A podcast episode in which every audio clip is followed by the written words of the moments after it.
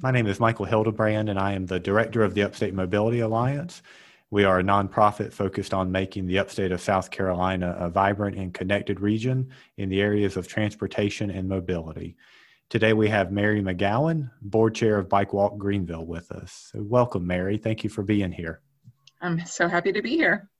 So, first, why don't you just start by telling us a little bit about yourself and then uh, the purpose of Bike Walk Greenville and how you got involved? Yeah, so uh, my name is Mary McGowan, like you said, and I moved to Greenville in 2014. So, I've been here for six years, which is kind of surreal to me because the second I got to Greenville, it just felt like home. So, six years feels like a very short time and a long time all at once. I moved here from Charleston. One of my main priorities at the time was moving to a place where I could ride my bike more. I loved riding a bike for transportation in Charleston, but the way that city is designed, you pretty much have to get in your car to cross over from one island or peninsula to the other um, over 526. So it was kind of huge to me to suddenly finally live in a place after several years of living in Charleston, I should say. I didn't grow up there or anything, but I got used to that. And then moving to Greenville, all of a sudden I could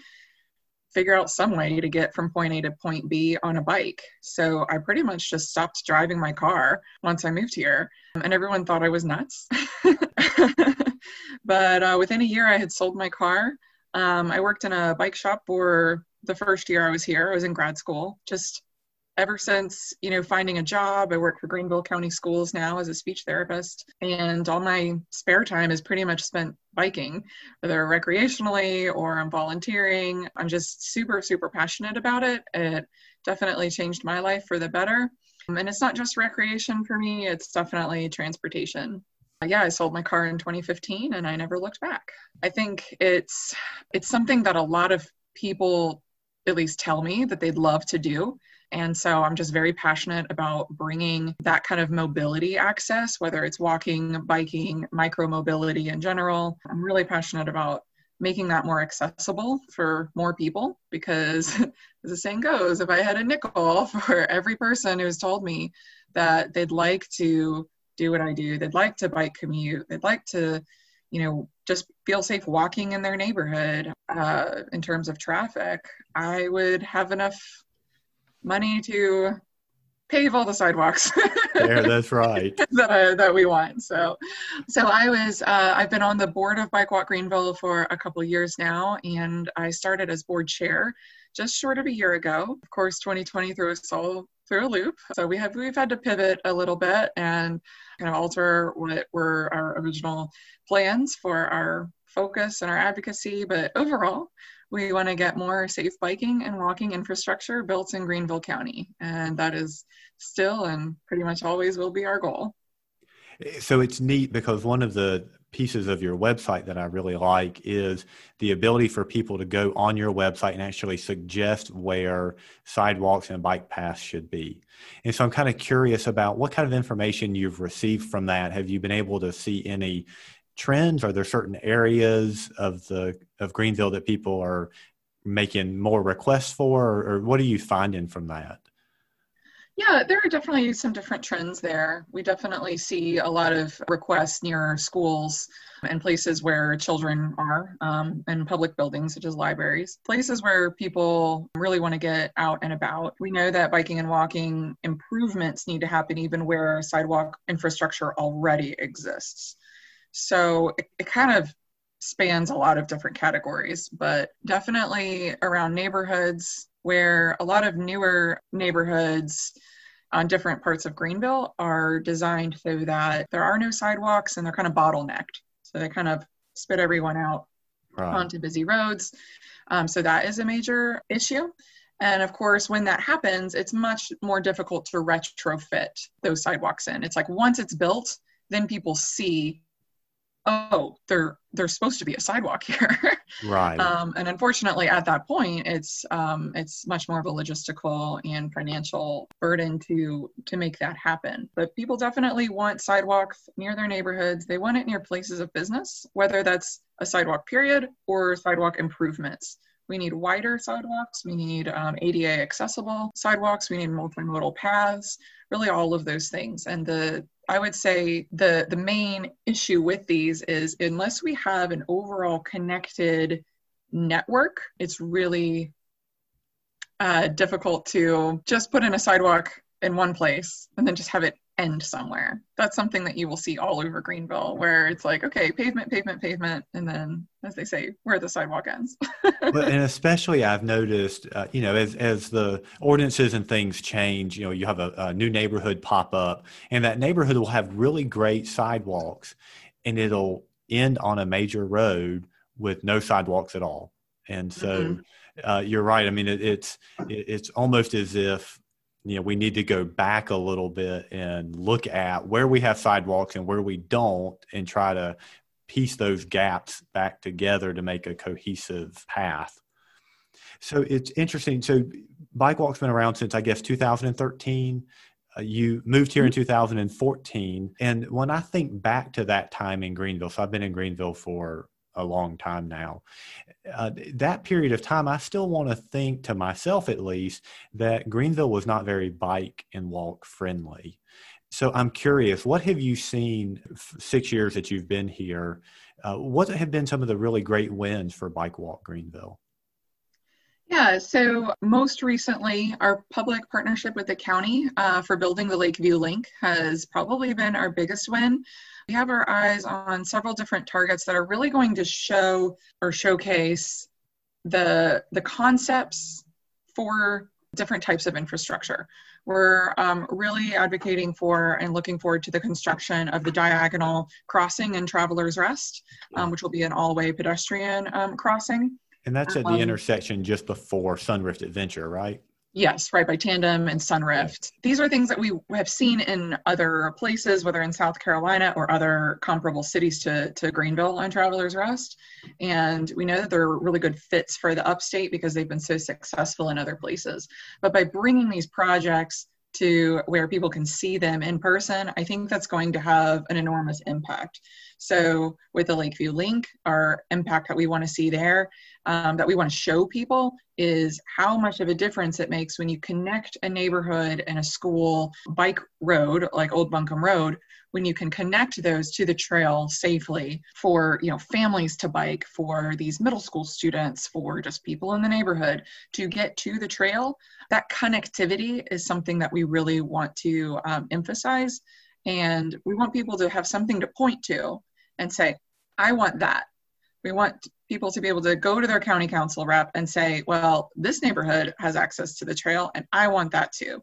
Or you know this neighborhood got this safe crosswalk. That's you know that's what we want. So kind of by painting the picture we're hoping to really get people excited about this infrastructure and show them that it is possible and really get the ball rolling and of course the the huge one is the srt extension coming to the southeast side of town and i think once we have that again connectivity to a whole lot of commuters and a whole lot of people in Greenville who previously didn't have any sort of really meaningful bike and walk infrastructure. Again, I think once people get a taste of it, the idea is that we're going to hopefully get them excited about it and get them to want some more.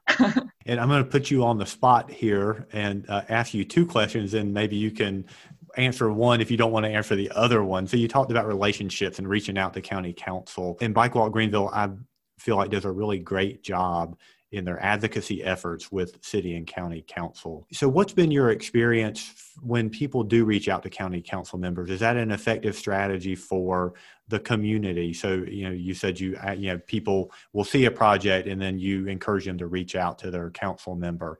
Do you see that that is an effective strategy? And then, if you're willing to, I'd be interested to know who are some of the, you know, maybe we call them the friends of, of Bike Walk Greenville, those elected officials that really have been great advocates for you.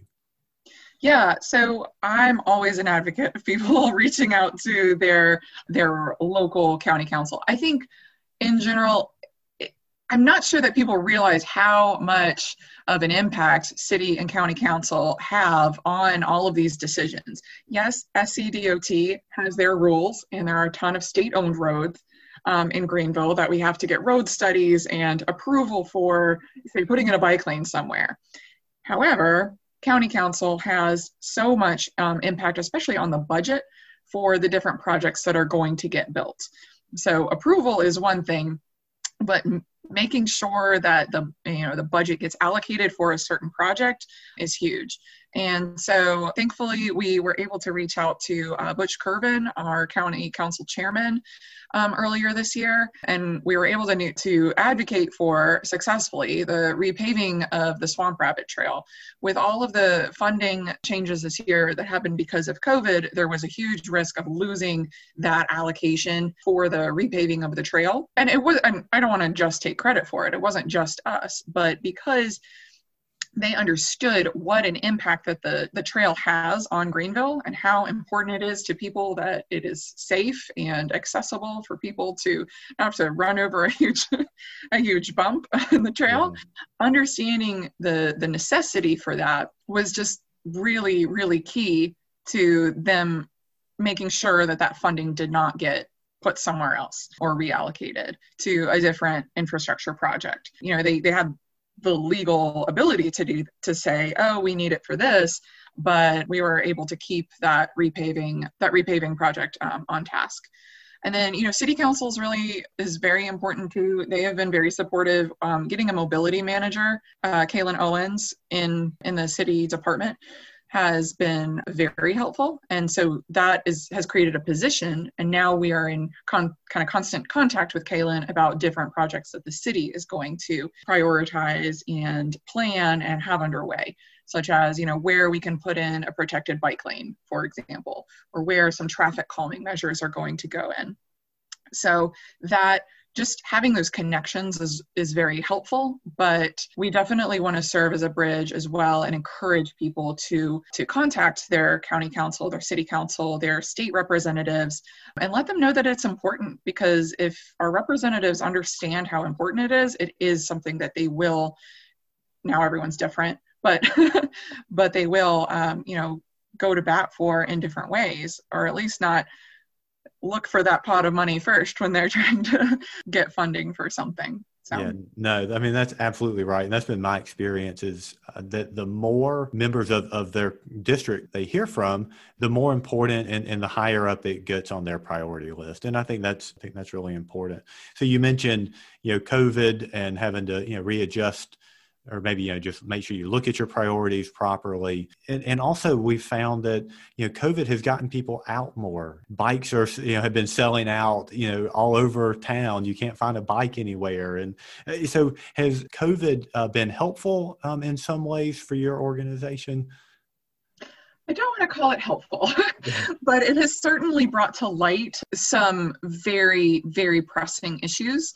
When when something like this happens, it's it's clear that people you know need to have access to safe places to get outside. This is something that i feel because i'm a bike commuter i feel it kind of constantly. I feel this constant urge to get outside. When i started working from home this year i started feeling claustrophobic because i'm used to being able to get fresh air and sunshine twice a day every day. It's kind of built into my life.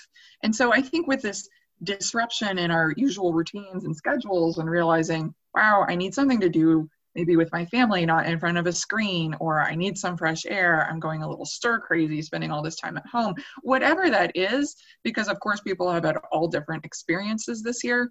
I think overall, it absolutely has brought to light how we need to have access to our public spaces. And so, in line with that, we've advocated for a 20 is plenty campaign inside city limits because we know that when car traffic slows, it doesn't necessarily impede your the time it takes for you, for someone in a car to get to point from point A to point B, but it drastically reduces um, the number of deaths and accidents from a car hitting a pedestrian. With all these you know children who have been at home while the schools have been closed you know families being home more people out on the streets it's just really brought to light how much we need, even more than usual, because I will say that this is a common uh, thing that we hear from neighborhood associations that yes, cars just go too fast. Yeah. Again, it's just been brought to the forefront, it's been brought to light that you know so slower speeds in residential areas is a huge priority. And just the need for more biking and walking you know space. If we didn't have the trail i don't know where we'd be. And it's really important to remember all of the parts of greenville that don't have access to that. I really whenever i talk about this i really try to share like personal anecdotes. So just one really quick is i i have coworkers who have young children. You know, working in a school, I have a lot of I have a lot of coworkers with young children. It just breaks my heart when I'm told, "Oh, I want um, where do you recommend that I go and and teach my kid to learn to ride, or where do you think I should go to walk my baby in a stroller?"